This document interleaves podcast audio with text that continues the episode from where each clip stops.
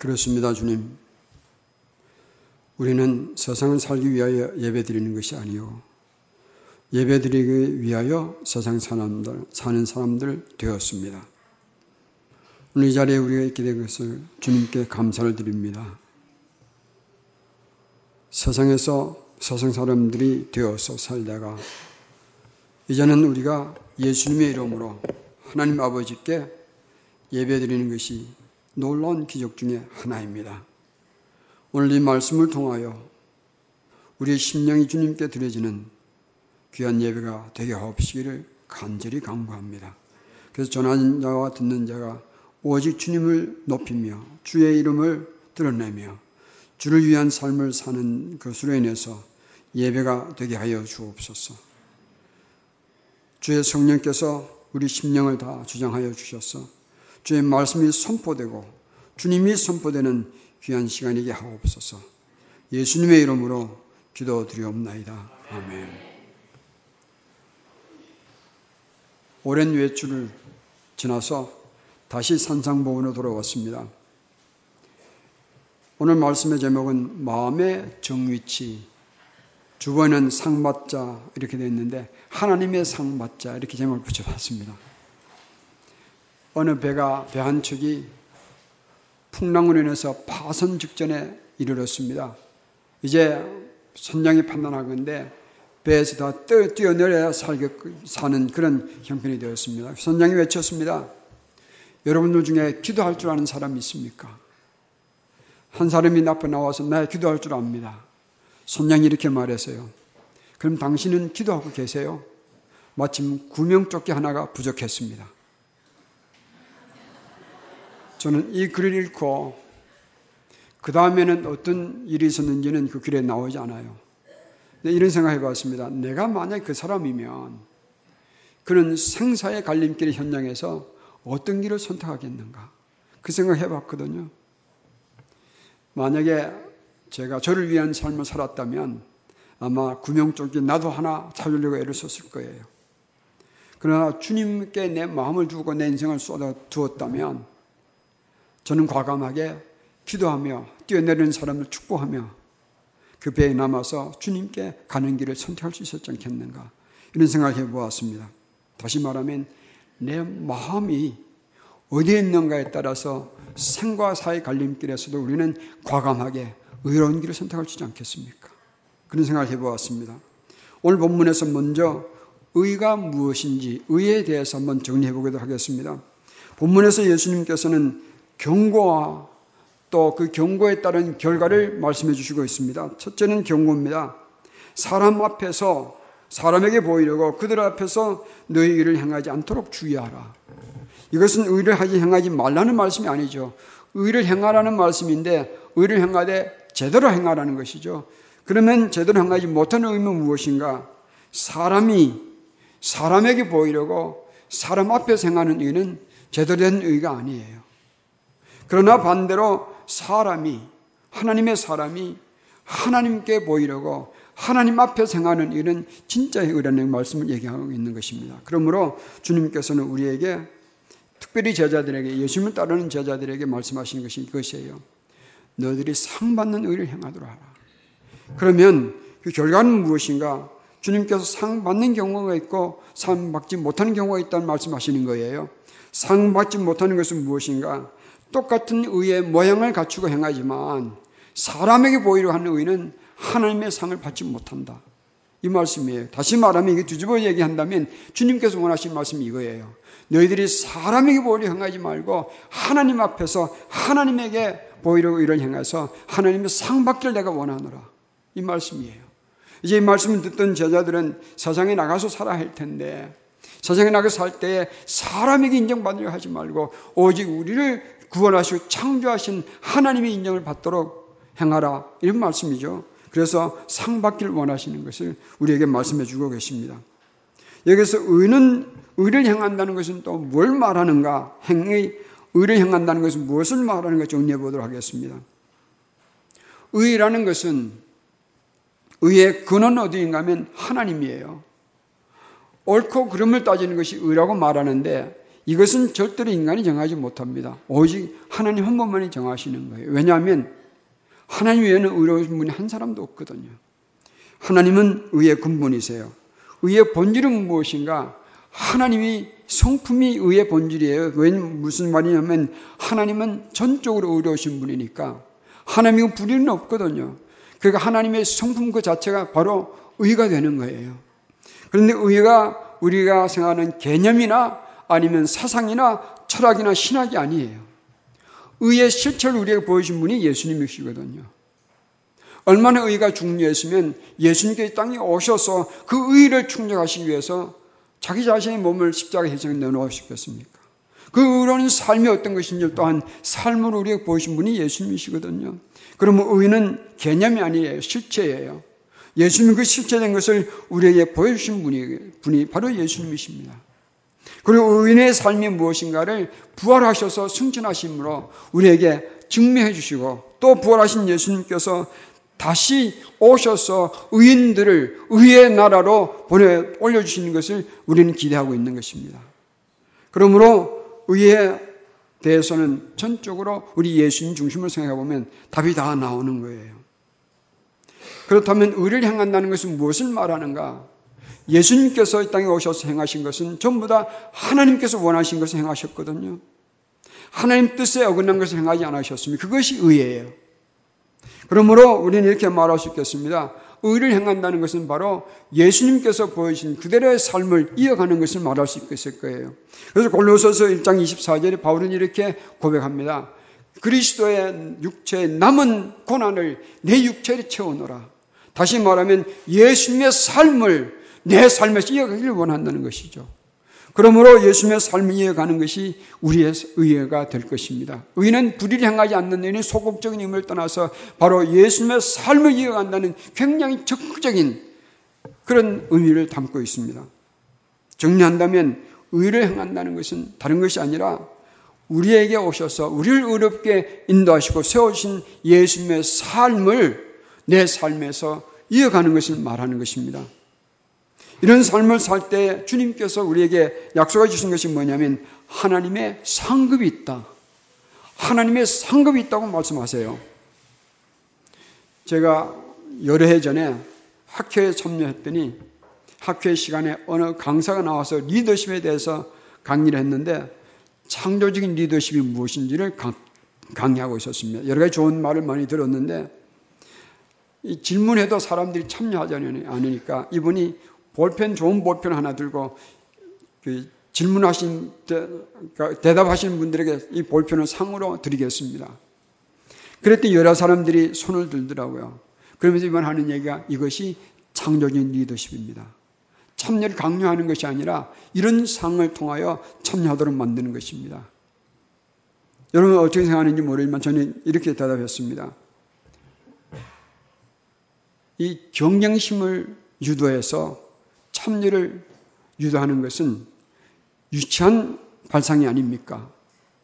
이런 말씀을 드렸어요. 그러면 상 받기 위하여 이런 참여를 하는 것인가? 아니면 그보다 더 고상한 이유가 있지 않겠는가? 이것이 제가 말씀드렸던 주제예요. 그런데 하나님의 상급과 상급을 받는 것과 이 세상으로부터 받는 상급은 무슨 차이가 있는 것인가? 한번 생각해 보았습니다. 세상으로부터 받는 상은 자기중심적이에요. 그러나 하나님의 상을 받는 것은 우리 인간 중심이 아니요 하나님 중심이에요. 그리고 세상으로부터 상을 받으려 하는 것은 극히 이기적인 발상이에요. 그러나 하나님의 상을 받는 것은 희생적이요. 세상으로부터 받는 상은 지독한 경쟁의 과정을 거쳐야 하지만 하나님의 상을 받는 것은 경쟁이 아니라 사명의 삶을 삶으로 받는 거예요. 또 하나님의 세상으로부터 받는 상은 개인적인 성취로 한다면 하나님의 상을 받는 것은 하나님의 뜻을 이루는 성취요, 공동체의 성취입니다. 이런 차이가 어디서 오는가? 바로 하늘에 계신 내 아버지라는 이 호칭에서 우리는 그 이유들을 찾을 수 있을 거예요. 첫째는 하나님은 하늘에 계신 분이에요. 다시 말하면 하나님과 우리는 현격한 차이를 가지고 있는 존재예요. 여러분, 그런 우리가 하나님의 상 받는다는 것은 무한한 영광이지 않겠습니까? 세상의 대통령 상 받는 것보다 어떤 상보다도 하나님의 작은 상이 가장 크지 않겠습니까? 아멘. 그러므로 하나님의 상을 받는 것은 세상의 상을 받으러 하는 것이 유치한 발상과는 전혀 다른 거예요. 그래서 예수님께서 이 땅에 오셔서 하나님의 어떠하신 분인지를 우리에게 보여주셨는데 요한복음 14장 7절에 주님께서 말씀하십니다. 너희가 나를 알았다면 내 아버지를 아는 자가 되었다. 그러면 너희들은 이제 아버지를 아는 자가 되었노라. 라고 말씀해 주세요. 하나님께 예수님께서 이 땅에 오셔서 보여준 하나님이 어떤 하나님인지 아십니까? 이 땅을 창조하신 분이시지만 그분이 여러분과 저를 인자와 진리로 되어주신 분인 것을 보여주셨어요. 또 그 예수님께서 보여준 하나님은 거룩하신 하나님이시요 공의로우신 분뿐만 아니라 그 공의에 합당하지 못하는 의로운 자에 들어가지 못할 여러분과 저를 구원해 주신 하나님이신 것을 보여주신 분이 예수님이에요. 이런 놀라운 하나님의 은혜 속에 우리가 있으니 하나님의 상을 받기 위하여 사는 것이 유치한 것이 절대 아니에요. 첫째로는 하늘에 계신 하나님은 우리와 이런 차이가 있는 존재이기 때문에 하나님의 상 받는 것은 우리의 영광이요. 우리의 기쁨이요. 우리의 감사가 되는 거예요. 두 번째는 그러나 하나님은 우리 아버지세요. 너희 하늘에 계신 너희 아버지가 부르셨거든요. 이게 얼마나 놀라운 사건입니까? 우주를 만드신 하나님이 우리 아버지예요. 아멘. 부부는 사랑한다고 하다가 헤어지면 완전히 남이 되어버리잖아요. 여러분, 아버지와 아들, 어머니와 딸이 이혼하는 거 봤습니까? 절대로 갈릴 수 없는 것이 아부모와 자식이에요. 자식이 아무리 어머니의 아버지의 속을 푹푹 썩여도 어머니와 아버지는 버릴 수, 버리지 않거든요. 바로 그러한 사랑의 표본이 예수님, 하나님이시거든요. 하나님은 우리가 하나님의 속을 썩이고 하나님 마음 아프게 할 때라도 하나님께서 절대 우리 버리지 않으세요. 이런 하나님의 상을 받는다는 것은 우리의 기쁨이지 않겠습니까?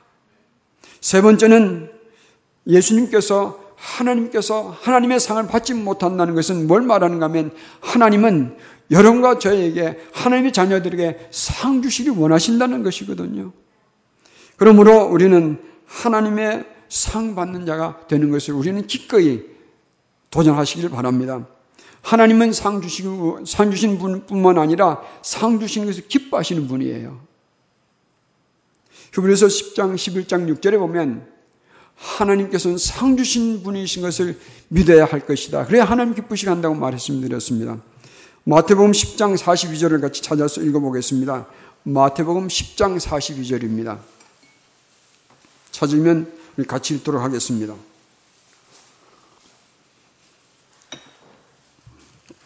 마태복음 10장 42절입니다.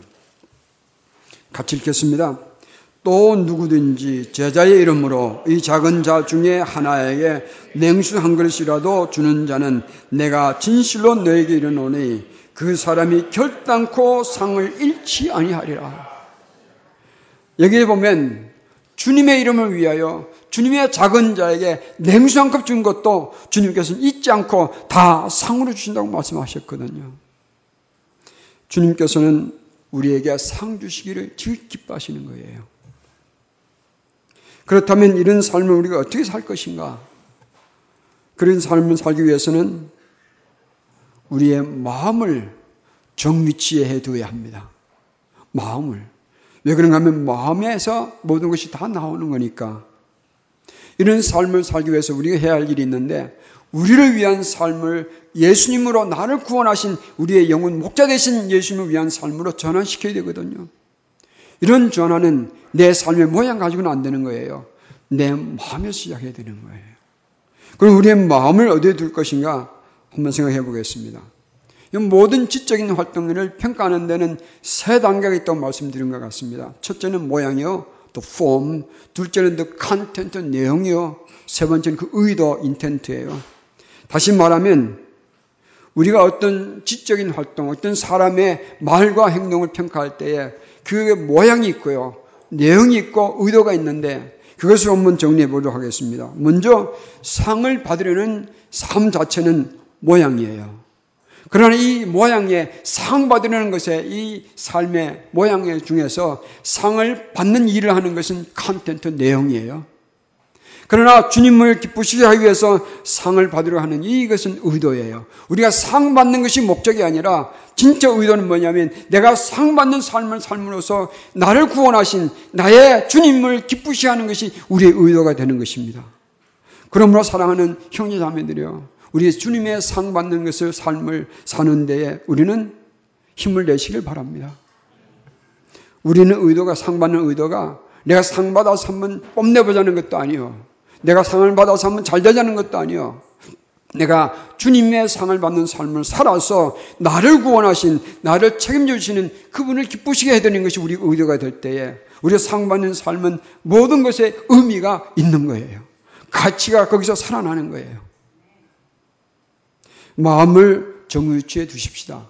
잠언서 4장 23절에 이렇게 말씀합니다. 지킬 모든 지킬 것 가운데 너 마음을 지키라. 이는 생명의 근원이 거기서 나오기 때문에 무슨 말씀이냐면 우리의 마음에서 우리 예수님의 생명이 자라나고요. 마음에서 생명이 피어나고요. 마음에서 생명의 열매를 맺는 거예요. 마음이 가지 않으면 행동의 모양은 아무리 의롭다 해도 주님께서 기쁘시, 기뻐하지 않으세요. 그러나 우리가 살면서 실패할 때도 있고 실수할 때도 있는데 무너질 때도 있고 아파할 때도 있잖아요. 주님께서 뭘 보시는지 아십니까? 요한계시를 보면 주님께서 루디아, 루디, 두아디아 교회 이렇게 말씀하십니다. 모든 교회가 나는 사람의 마음과 뜻을 살피는 자인 줄 알리라. 다시 말하면 우리가 우리 눈에는 실패한 것 같을지라도 주님께서 보시는 것은 우리의 마음이에요. 우리의 마음을 보시고 상을 주시는 거예요. 사랑하는 형제자매 여러분, 우리 상 받는 일에 뒤처지지 마시기를 축원드립니다. 그래서 로마서 12장 1절에 말씀하신 것처럼 우리의 삶을 하나님께서 기뻐하시는 거룩한 산 제물로 드리시는 우리가 되길 바랍니다. 산 제물은 살아있는 제물이거든요. 언제까지입니까? 이 땅에 삶을 사는 동안에 주님을 기쁘시게 하는 삶을 사는 것이 산 제물이 되는 거거든요. 그래서 상 받는 삶을 사는 우리 모두가 되기를 주님의 이름으로 축원합니다. 우리의 행함은 이렇게 되면 쉽게 정리하면 이런 거예요. 말씀드린 것처럼 예수님의 삶의 연장성으로 만들어가면 되는 거예요. 우리의 삶을. 그렇게 되면 하나님께서 주님을 이름을 위해서 행하시는, 행한 모든 것을 일일이 기억하시고 다 상으로 갚아주실 것을 확신합니다. 여러분, 이 상은요, 천국에 가야 받는 것만으로 생각하지 마시기 바랍니다. 이런 삶을 사는 자의 삶을 주님께 이 땅에 사는 동안 세밀하게, 세밀하게, 아주 세밀하게 챙겨주세요. 우리가 이 땅에 사는 동안에 이런 주님의 상 받는 삶을 살려고 애를 때에 주님께서는 우리의 삶 구석구석에 모든 차원에서 세밀하게, 세밀하게, 매우 세밀하게 우리가 알지 못하는 것까지 챙겨주시는 것이 우리 주님의 은혜예요. 그리고 우리가 그런 삶을 마치고 주님 앞에 서는 날 오면 우리 행한 모든 희생과 땀과 수고와 사랑을 조각조각까지 일일이 다 챙겨서 상급이 되게 하실 것을 저는 확신합니다. 상 받는 삶은요, 멋있어요. 아름다워요. 그러나 반대로 세상 사람들에게 인정받으려고 세상의 상을 받으려고 애쓰는 삶은요, 비참하고 공고하고 피곤합니다.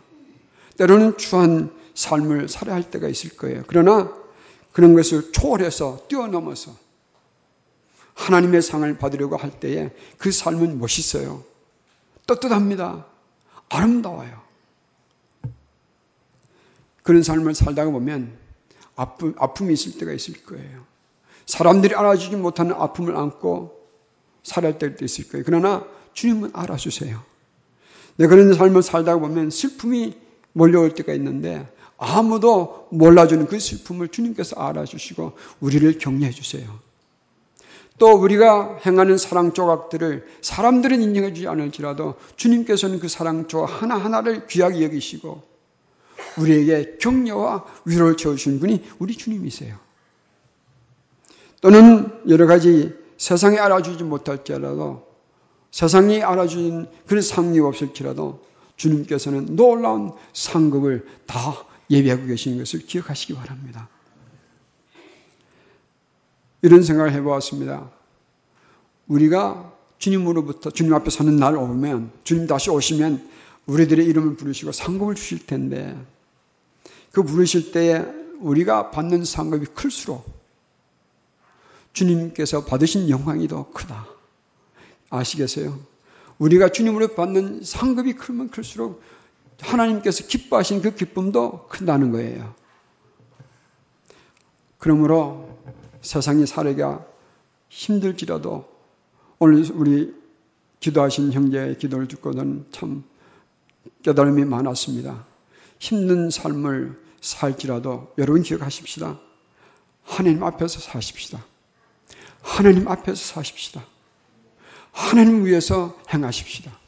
사람이 인정을 받으려 하지 마시고요. 오직 하나님의 기쁨을 위해서 사는 삶을 살아가십시다. 그러면 주님께서 도와주실 거예요. 그러면 주님께서 상을 마련해 주실 거예요. 우리 모두와 또 우리 가정들과 우리 교회와 또 우리 한국 교회가 이런 상을 받는 민족이 되기를 저는 간절히 소망합니다. 개인상도 좋고요. 단체상은 더 좋거든요. 우리 새누리 공동체 이 교회가 큰 상을 주님으로 받으면 얼마나 좋겠습니까? 상 받는 삶을 사십시다. 근데 제가 군대 생활 중에서 제일 싫어했던 훈련이 선착순이에요. 자매님들이 잘 모르시겠지만 선착순은 뭐냐면 모아놓고 적인 저 나무를 빨리 돌아와 선착하는 사람은 몇 사람은 피해주고요. 뒤에 쳐진 사람들은 벌 주는 거예요. 저도 못 모르고 벌 받지 않으려고 무작위 뛰었습니다. 그러다가 보니까 몇 번 뛰다가 보니까 이런 생각이 들어요. 내가 빨리 오면 빨리 뛰는 것은 나는 벌 받지 않지만 뒤에 쳐진 생자는 전사들은 같이 훈련 위에 정을 벌 받아야 되는 거 아니에요. 그래서 한때는 그게 비인간적인 같은 생각이 들어서 야비한 것 같아서 일부러 뒤쳐져서 꽁지로 가기도 했습니다. 그러나 하나님의 상급은 이거 다르잖아요. 그 누구도 뒤처지는 상이 없습니다. 벌도 없어요. 하나님의 상급은요, 누구나 다 받는 게 왜 그런지 아십니까? 세상이 받는 상급은 제한되어 있거든요. 그러니까 그 상급을 받으려고 우리는 무지하게 경쟁의 선을 뚫고 가야 되는 건데, 하나님의 상급은 그러지 않습니다. 모든 자에게 하나도 빠짐없이 소자에게 행한 소자자라도 그 냉수까지 갚아주는 것이 주님의 상급이에요. 그러므로 우리는 성국에서 상급받으면 누가 1등상 받았다. 나는 뭔가 이런 마음이 들지 않을 거예요. 저 형제가 저 자매가 큰 상을 받았구나. 저 자매의 형제를 통하여 주님께서 얼마나 기뻐하셨겠는가. 그러나 나도 빠진 그 작은 상을 하나 받았구나. 나 같은 것도 주님을 기쁘시겠다는 것이 얼마나 좋겠는가. 우리는 서로 축하해주며 서로 기뻐하는 그런 상 받는 날이 될 거예요. 그러므로 서로 상 받도록 격려하시고요. 우리 형제 자매들 중에 참 큰 상을 받을 삶을 살고 있다고 생각하신다면 우리 이경수 형제처럼 분립교체 앞장서서 하는 일이 얼마나 어려운 일이 얼마나 많았겠습니까? 이런 말씀 드렸습니다. 3개월 분립교체가 안녕하면 우리 1개월 다시 오십시오. 그래서 4개월 분립교체 가는데 뛰어드시라고 부탁을 드렸습니다. 여러분 주님의 상 받는 것은요. 너는 1등이야. 나는 왜 꼴등이야. 이런 것이 아니에요. 서로 축하하며 서로 감격해하며 기뻐하는 것이 하나님 나라에서 받을 상이니까 서로 격려하며 우리 멋진 상들을 받기 위해서 살아보시길 바랍니다. 그리고 큰 단체상을 받았으면 저는 정말 좋겠습니다. 두 이야기로 오늘 말씀 정리하겠습니다. 한 젊은 청년이 MBA를 마치고 은행에 취직해서 실력이 있어서 출중하게 다른 사람들 빨리 승급하고 높은 자리에 올라갔습니다. 이 사람은 그렇게 올라가면서 받는 그 봉급을 가지고 자기 인생을 즐겼습니다. BMW도 사고 어느 날새 롤렉스 시도가 샀습니다. 저는 롤렉스가 얼마 하는지 모르겠는데 그 글을 읽어보고 뭐 귀한 값진 거 귀신 틀먹겠구나 그렇게 생각을 했습니다. 이 젊은 청년이 차를 몰고 어느 시골길을 가다가 차가 미끄러져서 언덕이 굴러 떨어졌습니다. 많이 다쳤어요. 혼자서 빠져나올 수 없을 만큼 다쳤습니다. 특별히 왼팔이 많이 다쳤던 것 같아요. 그런데 지나가던 트럭 운전사가 이것을 보고 차를 세우고 내렸습니다. 도와줘서 어, 떻게 꺼내 주었습니다. 그런데 차 무게 이동을 해내서 나오자마자 차가 절벽에 떨어졌습니다. 떨어지는 이 차를 보고 자기 팔이 크게 다쳤는데도 이 청년은 이렇게 외쳤습니다. My BMW. 내 BMW. 이렇게 소리 질렀어요. 이 사람을 보고 들어온 윤석이 이렇게 말했습니다. 당신 차 염려보다 당신 왼팔을 좀 빨리 손봐야 되겠네. 이렇게 말했더니 이 청년이 자기 왼손을 보고 방금 산 롤렉 시계가, 없어져 버렸거든요. 자기 팔보다 이렇게 외쳤습니다. My new Rolex. 내 새, 새 롤렉스 시계. 여러분, 뜻밖에도요, 우리는 이런 것들에 우리 인생을 걸 때가 있지 않겠습니까? 여기는 상이 없잖아요. 그러나 또 다른 이야기가 있습니다. 존 게디라는 선교사님인데 이분은 뉴 헤브리디스라는 태평양 군도의 섬으로 선교를 가신 분입니다. 그분이 1872년에 그 풍토병으로 그 섬 중에 하나에서 죽었거든요. 그분의 그 무덤에 외로운 비석이 하나 서 있는데 이런 글이 적혀 있습니다. 그가 왔을 때는 여기에 그리스도인들은 한 사람도 없었다. 그러나 그가 떠났을 때는 불신자가 한 사람도 없었다. 저는 이걸 읽고 울었습니다. 얼마나 멋있는 삶을 살았습니까? 사랑하는 성도 여러분, 사탄은 우리에게 말합니다. 그런 삶은 이병민 목사 같은 목사들이 하는 것이지. 라고 말할 텐데, no. 말씀드렸지 않습니까? 우리 교회 진짜 설교자는 누구라 말했습니까? 주일날 설교 외치는 이 설교자가 아니라 여러분의 삶의 현장에서 참으로 예수님의 이름을 위하여 예수님의 삶을 이어가는 여러분들이 진짜 설교자인 것을 잊지 마시기 바랍니다. 아마 틀림없이 저는 그렇게 생각합니다. 그런 삶을 사는 여러분들은 천국에 가면 저보다 더 큰 상 받을 거예요. 아멘. 뭐 상 받는 데도 가만히 계세요.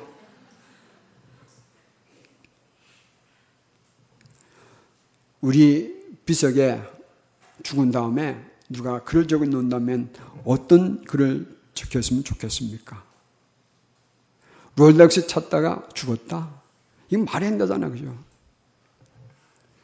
하나님의 상 받는 삶을 살았다. 적어도 이 정도는 적혀야 되지 않겠습니까? 그래서 오늘 여러분에게 우리 신실하게, 진실하게 우리 삶을 살아가며 하나님의 상 받는 삶을 모두 살아가시기를 축원드립니다. 기도하겠습니다.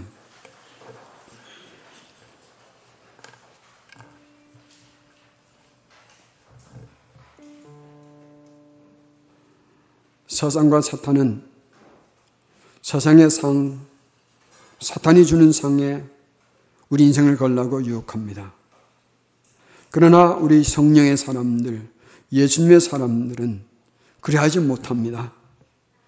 주님이 우리의 마음을 주님의 알에 두어서 우리의 마음을 주 안에 정위치 하여 주셨어.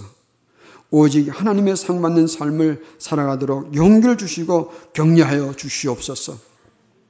그런 삶을 사는 동안에 주님께서 세밀하게 그 세밀하게 구석구석까지 참 세밀하게 살펴주시고 도우시는 주님의 손길을 느끼게 하여 주시고 체험하게 하여 주시옵소서.